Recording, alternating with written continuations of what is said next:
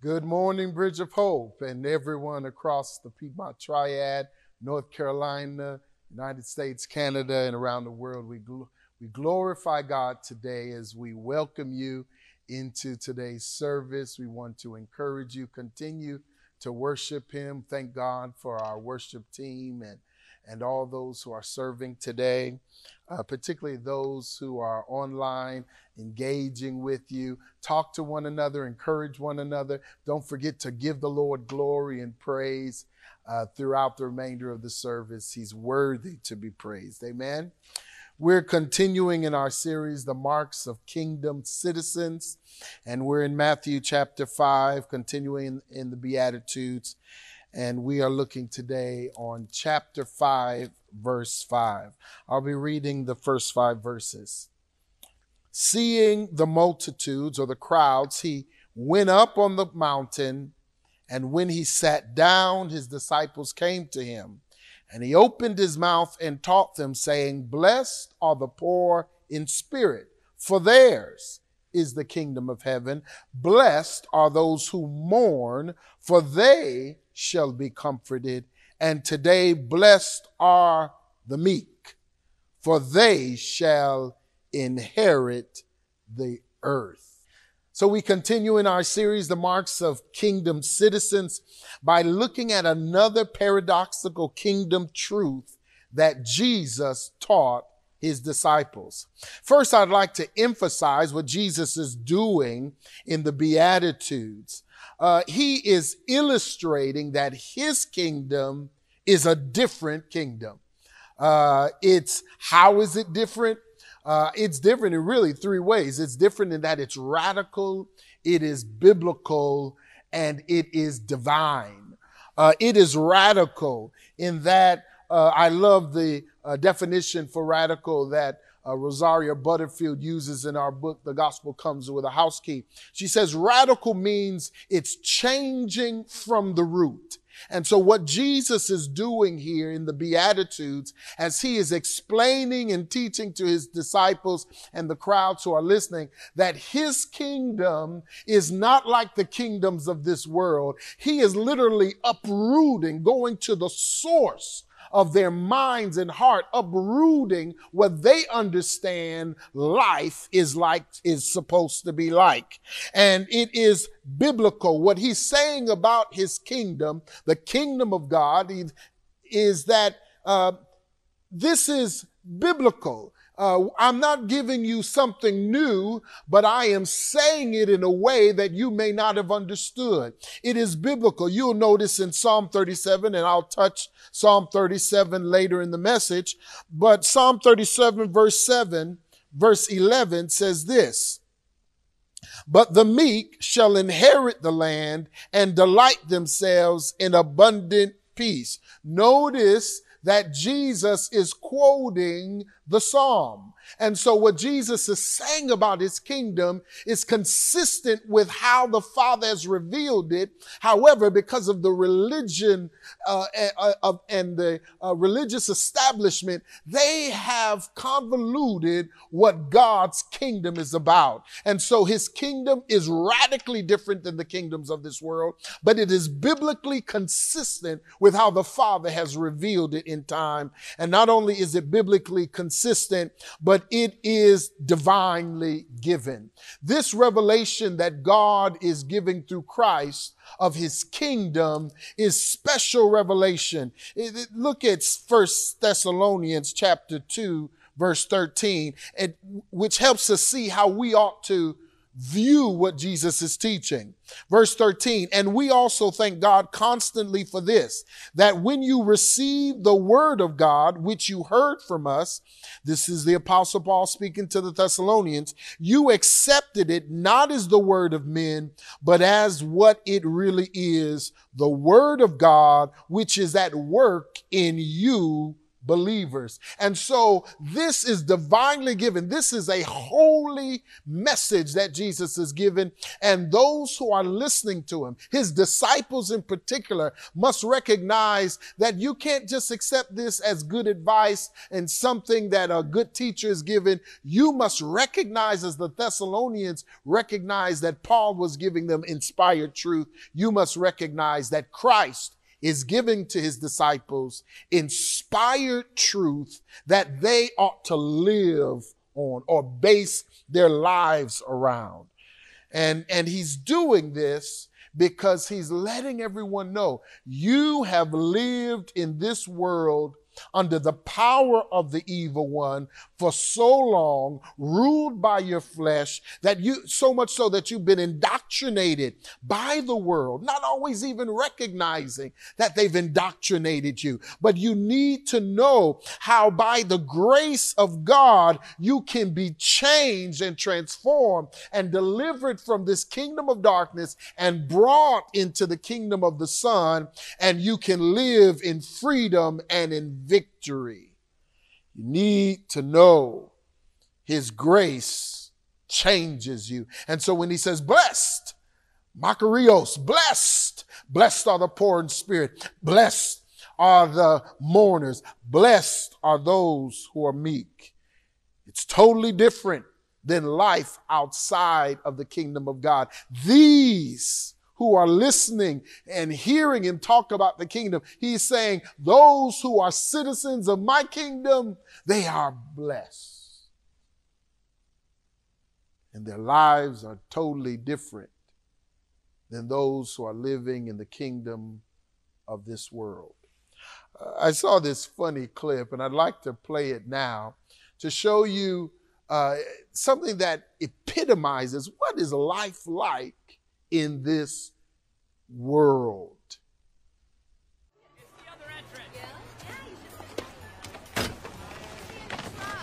Excuse me. I know you didn't think anyone would catch you, but you just slammed your door into my car. The least you can do is say you're sorry, lady. You don't have to take that tone. It's not like I'm hurting your resale value.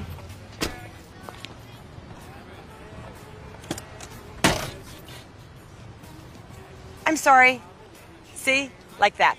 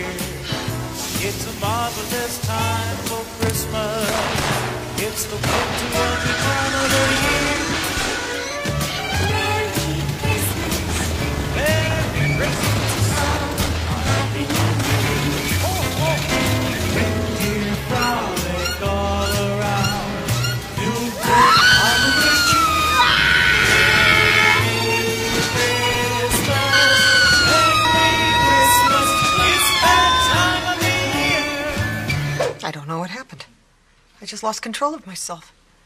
It was like an out of body experience, and I was there watching this woman go insane, and the woman was me. But you know what, Hal? I'd do it all over again. It felt great. It was almost worth destroying my car. Well, honey, the important thing is no cops were there to see it. No one says a word. This is my one, my one to your 11,000. in this show, the Malcolm in the Middle, and you see the mom and, and how she responds to the lady in the parking lot. Uh, did you notice that she enjoyed her rage? Did you recognize that the rage she exhibited uh, came at the cost to her family, and yet in her mind she felt like it was worth it? She forgot her reputation. Notice people are, are standing outside looking at her and the other woman that she's in this road rage uh, mind with, and nothing matters except vengeance. She forgets the shame to her children. She forgets her physical, emotional, and the social destruction of losing one's temper.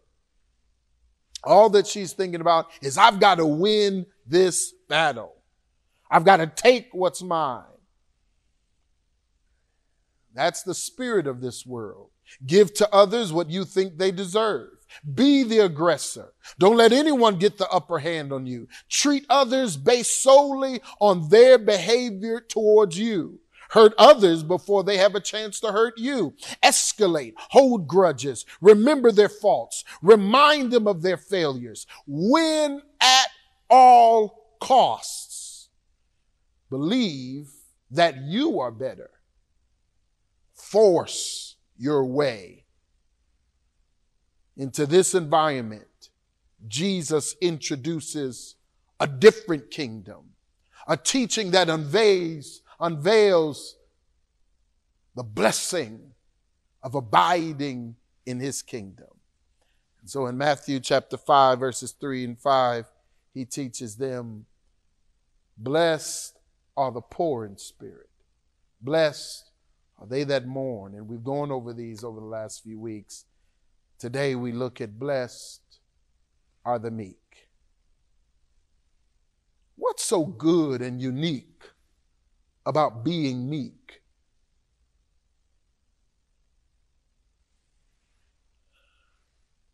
I'd like to say that the, the meek have their souls calmed by God. The word translated meek in our passage is also translated in various passages of Scripture gentle and humble when Jesus says, blessed are the meek, he, he is referring to an inward work that's manifesting itself outwardly because of what is happening in you, the meekness that is in your soul. You are manifesting a disposition that honors God. Thomas Watson says, by nature, the heart is like a troubled sea, casting forth the foam of anger and wrath. Meekness, however, calms the passions. It sits as a moderator in the soul, quietly giving check to its distempered emotions. Meekness.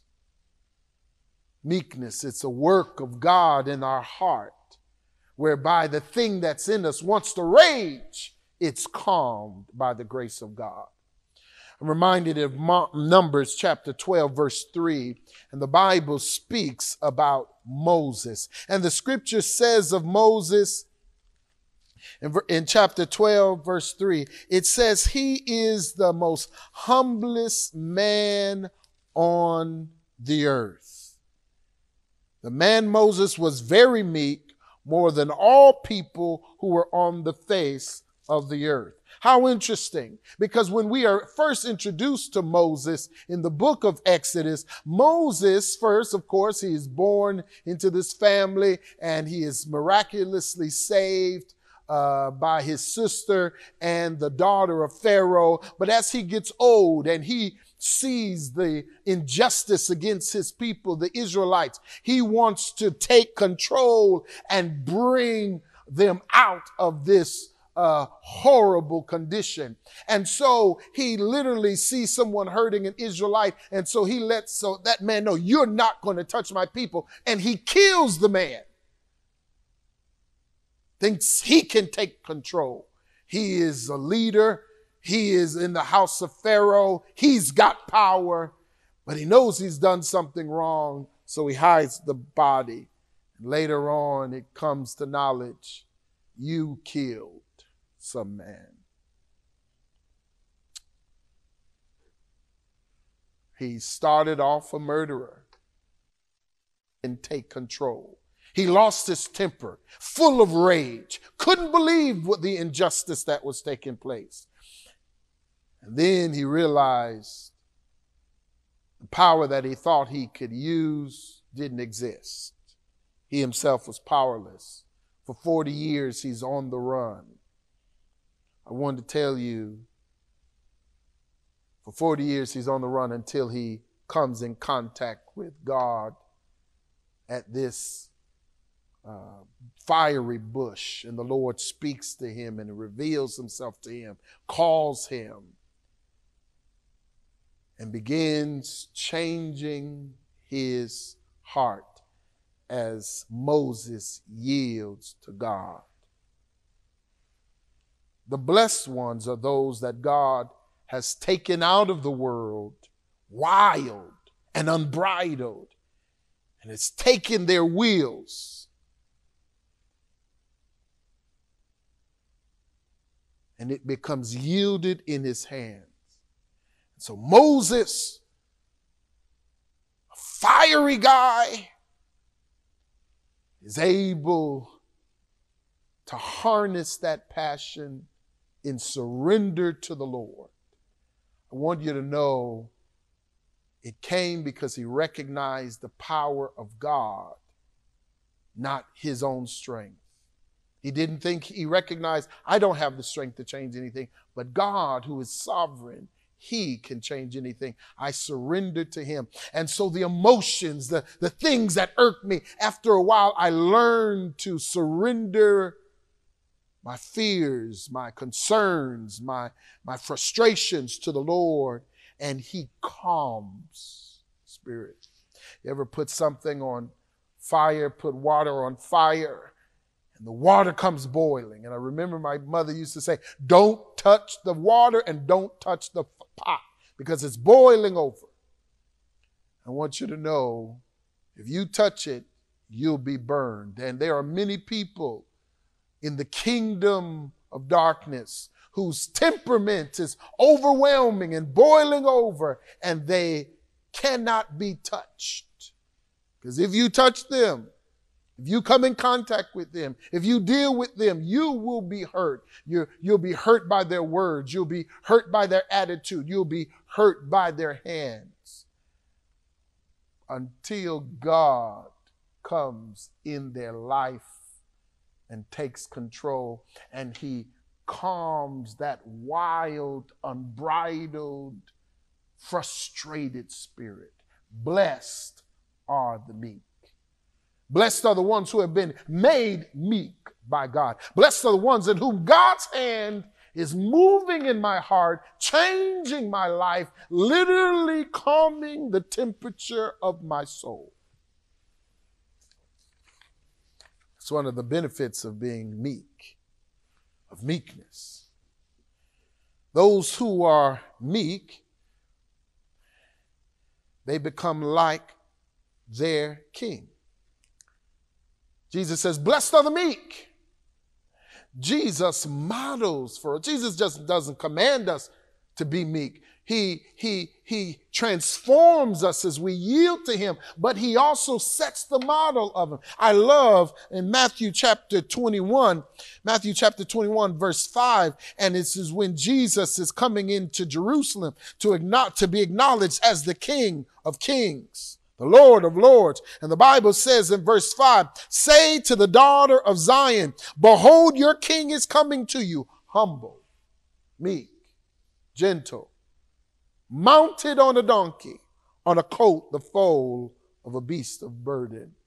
Jesus comes showing, listen, I have all power, but I'm not coming to destroy. I'm coming to save. I'm coming to help. I'm coming to change.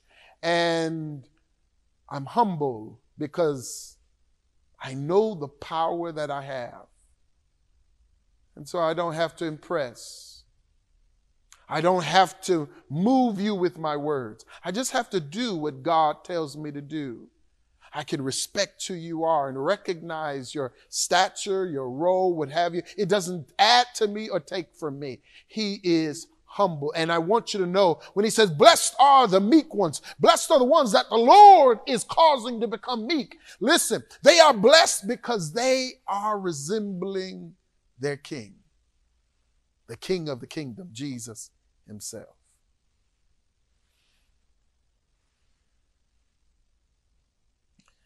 The meek trust in the ways of God. I want to go to Psalm for a second. We're going to touch um, Psalm 36 and Psalm 37. And what we're going to see in these passages is the ways of God and the meek trust in him. Look at Psalm 36, verse 11. I'll start at verse 10.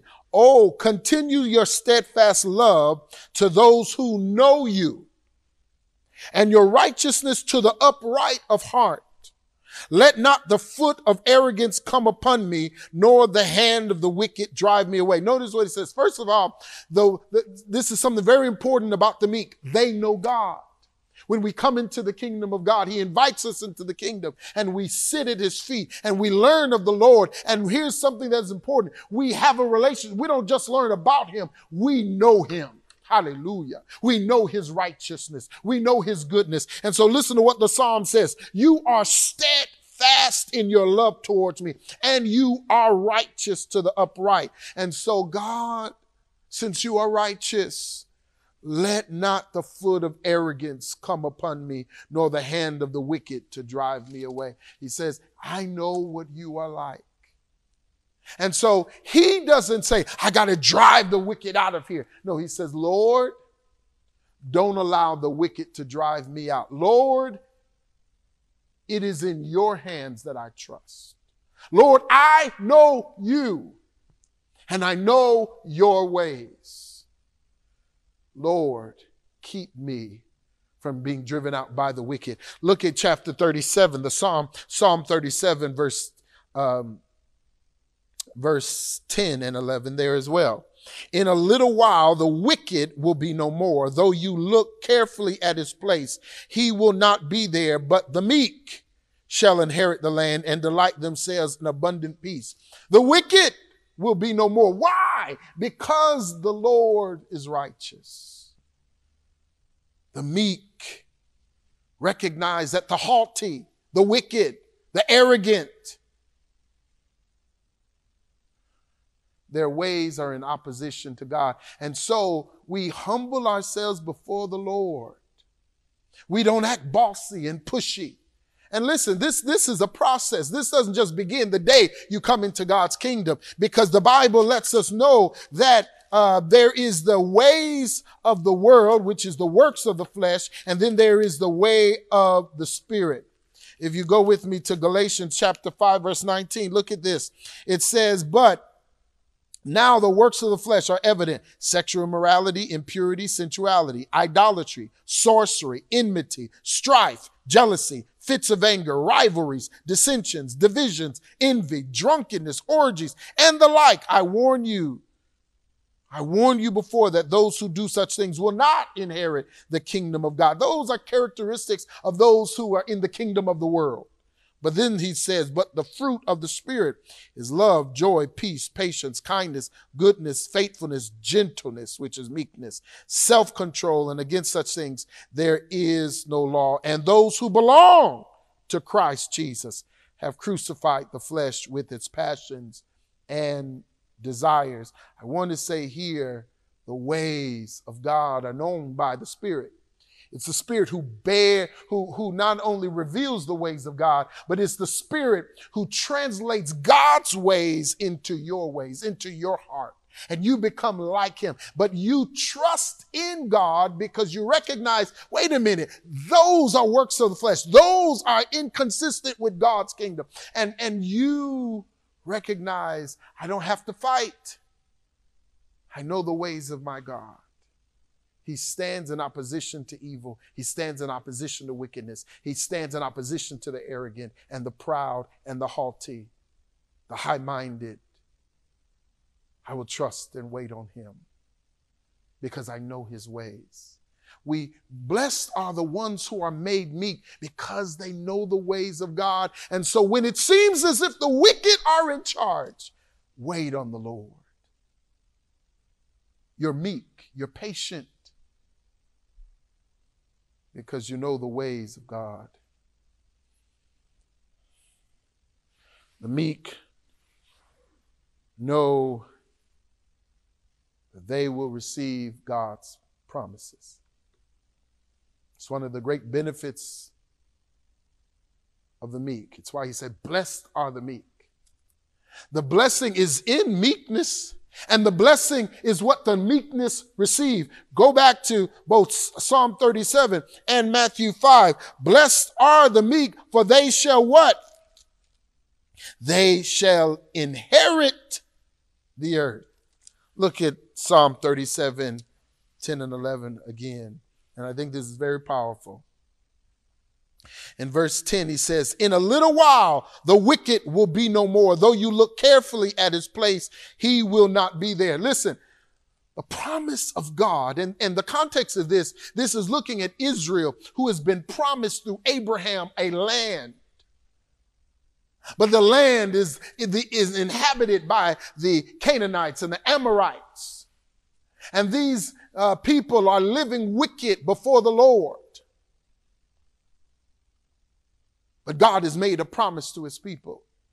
And his promise is this I will bring you into this land, a land flowing with milk and honey. We've heard it so many times, but the Bible tells us in Psalm 37, in a little while, he, he's, he's, he's humbly trusting the Lord. It says, in a little while, the wicked will be no more. Though you look carefully at this place, he will not be there. Why? Because the meek, those who are trusting in God, humbly, patiently waiting on God, though it seems like it's taken forever, though I've seen generations born and die, yet I know my God is faithful. His promises are yea and amen. For God is not a man that he should lie, or the son of man that he should repent. God will cause his promises to come to fruition. And so though you're looking at wicked men and wicked women in places of authority, and it seems like they are in charge, by friend in the kingdom of God, we recognize only one is in charge. The Lord, the maker of heaven and earth. For he says in Psalm 24 and 1, the earth is the Lord's and the fullness thereof, the world and they that dwell in it. If God promised you something in this world, if he promised something to the people of God, you can trust that it's going to come to pass. And that's what he did to Israel. He promised them the land. In Genesis 15, 15 to 16, the Bible tells us of a promise that he said to Abraham. Look at it, verse 15.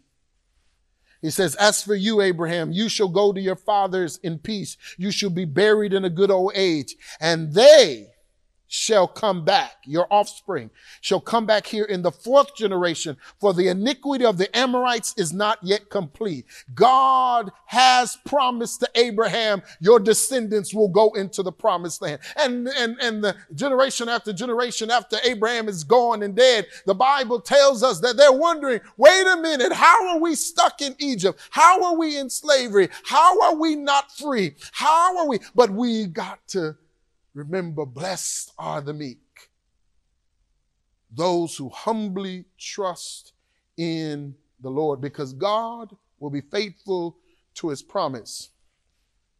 Which means this whatever God says we will have and we will do, it will come to pass.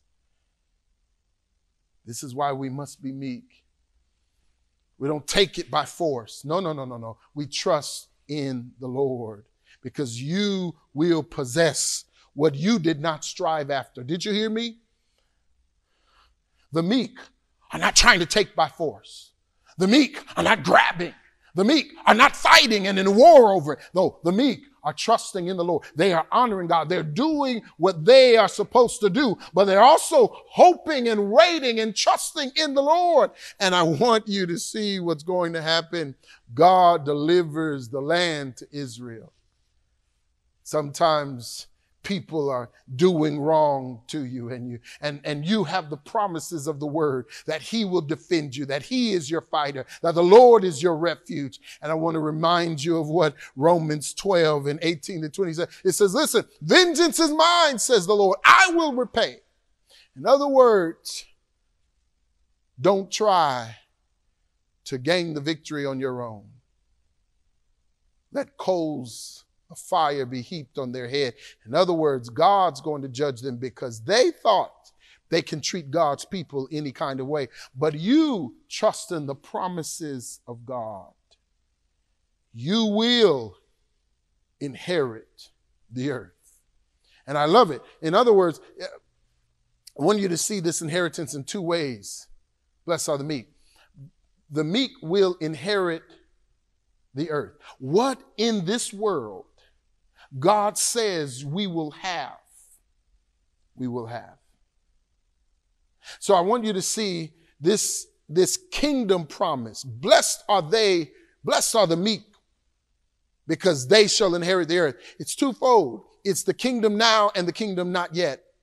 It is that we will have in this world. We, he will touch our bodies. He will be merciful to us. He will provide for us. He will open our wounds. He will calm, he will comfort us in our pain and in loss. He, he will redeem us. He will hear our prayer. In this world, we will inherit what God promises, but all things won't be given in this world. So how, wait a minute, well, how does that work? Because you said the meek shall inherit the earth. Well, remember, turn with me to Revelations for a second. And, and I want us to just quickly look at two passages, one in Revelations 18 and one in Revelation 21. In Revelation 18, we see the fall of Babylon. We see God saying in verse 4, Come out of her, my people, lest you take part in her sins, lest you share in her plagues, for her sins are heaped high as heaven, and God has remembered her iniquities.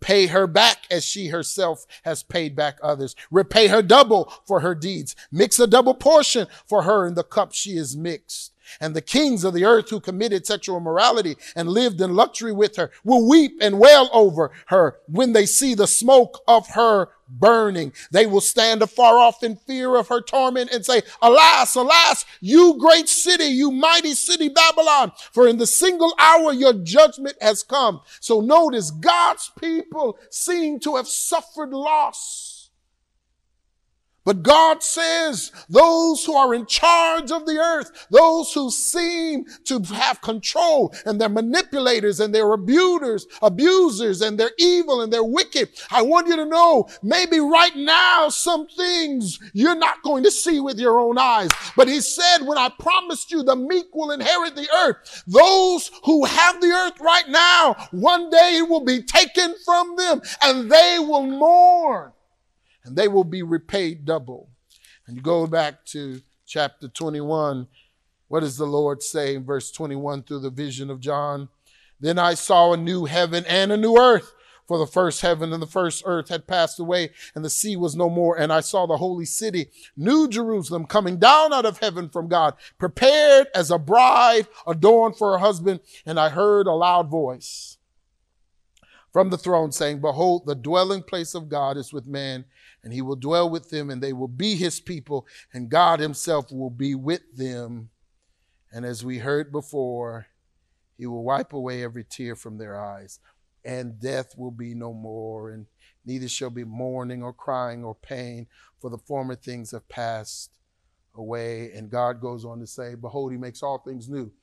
You will inherit the earth then what you don't receive in this life, God says, I'm going to, I'm going to refine by fire a new earth and a new heaven, and you will inherit it. So I want to tell you something. You'll get what the Lord has promised. Don't be greedy. You'll get what the Lord has promised. Don't be ungodly. You'll get what the Lord has promised. Don't be vengeful. Don't be covetous. You'll get it because it belongs to the Lord. And remember, He is able alone to distribute what belongs to Him. How do we become meek? How do we become meek? James chapter 1, verse 21 tells us. It says this Therefore, put away all filthiness and rampant wickedness. And listen to this receive with meekness the implanted word, which is able to save your souls. And, and so it sounds like, well, you got to be meek to receive the word. No, no, no, no. Humbly receive the word from the Lord. Humbly receive the word. In other words, as God's word comes to you, receive it with humility. Trust that God is sending you the word and you receive it and you obey it and recognize it's always for me. You're not going to sit around and say, well, well, you know, that message is not for me and I don't have to listen to this and, you know, I don't have to do all that. No, no. Whenever God speaks, whenever you open the word, whenever God reveals his truth to us, we accept it humbly we're going through this study on, on Wednesday nights with uh, radically ordinary hospitality. And I'm telling you, it's tearing me up. And I just, and, and, and what's amazing, what I find is that sometimes we're raised in church. And as I go back to scripture and I look at scripture afresh, you recognize sometimes you may have been raised in a Christian home, but not always be doing what the word says. And that's why you can't listen to Christian culture. You have to listen to the word of God. And we receive it humbly, saying, I, I, there are many times I read God's word, but I, every time I come back to it, I don't act like, oh, I know that. No, humbly. It's like the first time. What are you saying to me, Lord? What are you saying? Secondly, allow the Lord to not just give you the word, not just for you to obey the word, but Allow Christ and the Holy Spirit to shape you. That's the only way to become meek because he shapes you into his image and into his likeness. Look at what he says in Matthew chapter 11 verse 29. And th- this is paramount to the people of God. In order for us to become meek, we must follow the model of Christ, the person of Christ. Matthew 11 verse 29 says this, Come to me, all who labor and are heavy laden, and I will give you rest. Listen, he says, Take my yoke upon you and learn from me. Learn from me, for I am gentle, I am meek, I am gentle and lowly in heart, and you will find rest for your souls, for my yoke is easy and my burden is light. We've got to, we've got to learn from Jesus. It's not enough just to read his word and memorize his word and say, okay, God says do this. Okay, I got to do it. No, we got to, Jesus, reveal yourself to me that I might become like you. When he says, take my yoke upon you. So it's, it's, when they train an ox, they'll, they'll attach him to a yoke and there's an older ox and a younger ox and the younger ox learns how to move based on the older ox. And he says, come, let, attach yourself to the yoke that I'm in and I will teach you how to live. I, you, I will reveal my meekness, my gentleness, my lowliness of heart. And you will become like me. Bible tells us in John chapter 14 verse 26 that the Holy Spirit is our teacher. Look at verse 26. It's the Holy Spirit who's going to teach us about Christ. But the helper, the Holy Spirit, whom the Father will send in my name, he will teach you all things and bring to your remembrance what? All that I, Jesus, have said to you. Listen, the Holy Spirit wants to shape you into the image and nature and mindset of Jesus Christ. Philippians chapter 2 bears this out as well that, that is God's desire that we become like Christ. Look in Philippians chapter 2, verse 3 to 5. He says this. He says, do nothing from selfish ambition or conceit but in humility, in meekness, count others more significant than yourselves, and let each of you look not only to your own interests, but also to the interests of others. Have this mind among yourselves, which was also in Christ Jesus, who though he was in the form of God, did not count equality with God a thing to be grasped. Now this, this can, this can struggle, we can struggle with this, right? Have the mind of Christ. He says, don't be, he, do, he doesn't say don't be ambitious, but don't be selfishly ambitious. He said, Don't do anything out of vain conceit. But he says, humbly, meekly, look at others and consider what they need as important or more important than yours. And you say, wait a minute, I can't put them first. Think about what Jesus did. How important is Jesus? And he put us before his divinity. He put our needs. He put our shortcomings before. He knew we would perish because we went away from his kingdom and went into the kingdom of darkness. And so he came and put our needs before. So he says, listen, if you want to become meek, learn from Jesus how to live. Step back. Somebody said, pay it forward. Think of the needs of others. But, but, but don't just do it for a social reason. Do it that Christ might be exalted and you're learning from him.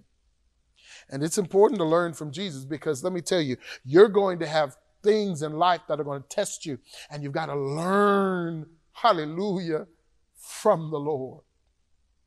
In 2 Timothy chapter 4 verse 16, Paul, Paul talks about a situation and he and really had to learn the grace of God. Look at what he says. He says, At my first defense, no one came to stand by me, but everyone deserted me. May the Lord not charge it against them. This is meekness. He says, They did wrong. They abandoned me. I was good to them. How could they do that to me? I'm going to repay them. I'm not going to forget what you did. No, he says, Lord, have mercy. Why does he say, Lord, have mercy? Don't bring it to their charge. Because, Lord, I know I have failed. I know they didn't understand what they did. I've come to recognize they need grace. Have mercy, Lord. That's how you become meek by exercising the grace of God. Receive His word humbly. Learn from Christ by the Holy Spirit in every circumstance and submit to Him. Isn't that what First Peter tells us? To submit to the Lord, submit to Christ. It's our last passage of the day. First Peter chapter 5 verse 7. He says this, starting in verse 6 Humble yourselves under the mighty hand of God, so that at the proper time he might exalt you, casting all your anxieties on him because he cares for you. Listen, you've got to submit yourself to the Lord under the mighty hand of God because he cares for you. You got to submit to Christ, not just obey him, not just learn from him, submit your plans and your wills to the Lord. And, and submit, look at that word. Uh, uh, a minister from the orchard, I've mentioned him before. I've, I've learned so much lately from uh, Pastor Colin. He says this He says, meekness grows through the discipline of committed relationships. And he talks about submitting to God and submitting to others. And he says, listen, one of the ways we submit to God by submitting in our relationships, and that's how we become meek. And we recognize that God teaches us take a step back, teaches us be gentle when we could have been harsh, teaches us self control and to be quiet when we want to say something. Why is that so important? Because the flesh, the spirit of this world wants us to live autonomous lives, autonomous from God and autonomous from one another. But God wants us to be meek and He brings us into relationship and we submit to Him in every relationship. We submit to Him in every relationship. And in those relationships, we submit to one another. Particularly as Christ speaks to our loved ones and speaks through, through those we know. Listen, in the church of God, we have to submit to one another when they're sharing the word, when they're praying for us. We have to encourage one another and listen to one another and learn from one another, the older to the younger, and sometimes even the younger, the old, younger to the older. God wants us to be meek because it's the blessed life. It's in his kingdom. Would you pray with me for meekness? God, Help me as I surrender to you. Father, we come today recognizing we have grown up in a world that's dog eat dog. I'm going to get mine. Ambish, selfish ambition. Hit them, hurt them before they hit or hurt me. Vengeance, war Father, today, you called us into your kingdom. I pray that you would work in us, Holy Spirit, that we might become meek. Taking on the mind of Christ, trusting in the ways of Christ, knowing that Christ is in charge. He sits on the throne, and we, we all we need to do is cast our cares upon Him because you care for us. And we don't have to fight the battle. We don't have to get our vengeance. We don't have to go after others. We don't have to be vindictive and spiteful. Lord, you are looking out for us. Change our hearts today because you said, For those who are meek, you've promised us the earth in this life and the new earth and the new heavens in the life to come. Holy Spirit, fill us, shape us, renew us. Blessed are the meek.